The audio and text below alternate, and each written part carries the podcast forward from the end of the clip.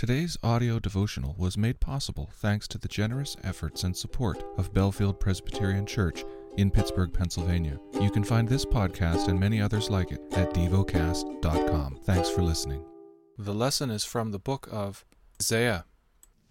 Chapter 45 Thus says the Lord to his anointed, to Cyrus, whose right hand I have grasped, to, to subdue the nations before him, and to loose the belt of kings, to open doors before him the gates may not be closed. I will go before you and level the exalted places. I will break in pieces the doors of bronze and cut through the bars of iron.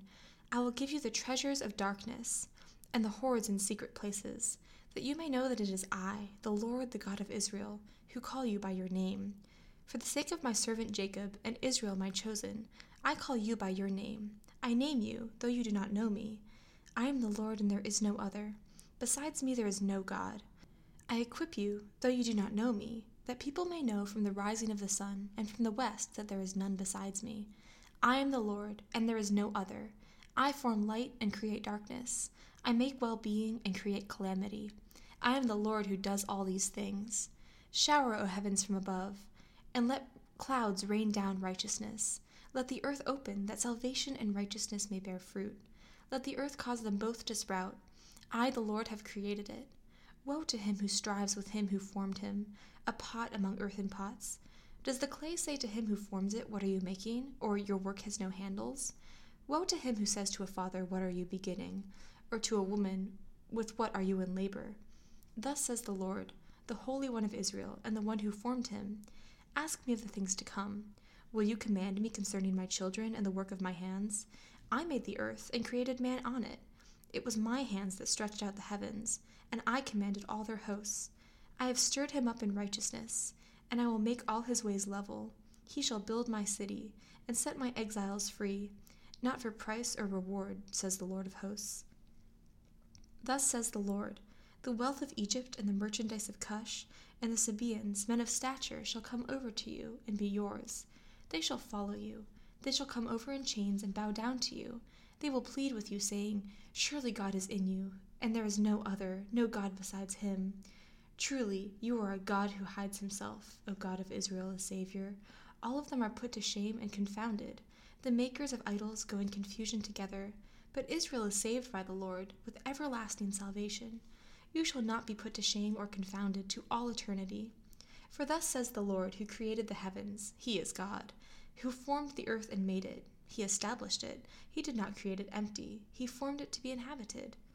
I am the Lord, and there is no other. I did not speak in secret in a land of darkness. I did not say to the offspring of Jacob, Seek me in vain. I, the Lord, speak the truth. I declare what is right. Assemble yourselves and come. Draw near together, you survivors of the nations. They have no knowledge who carry about their wooden idols, and keep on praying to a God that cannot save. Declare and present your case. Let them take counsel together.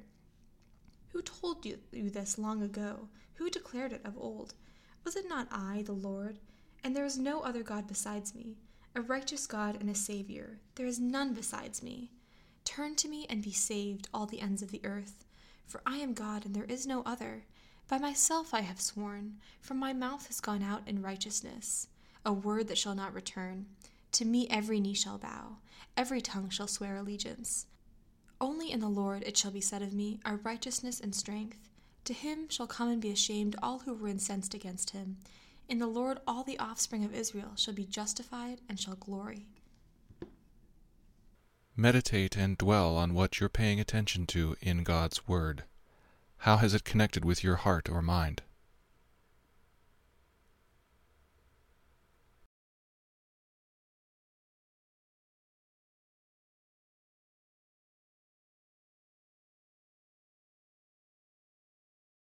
Pray to God freely about what has moved you today.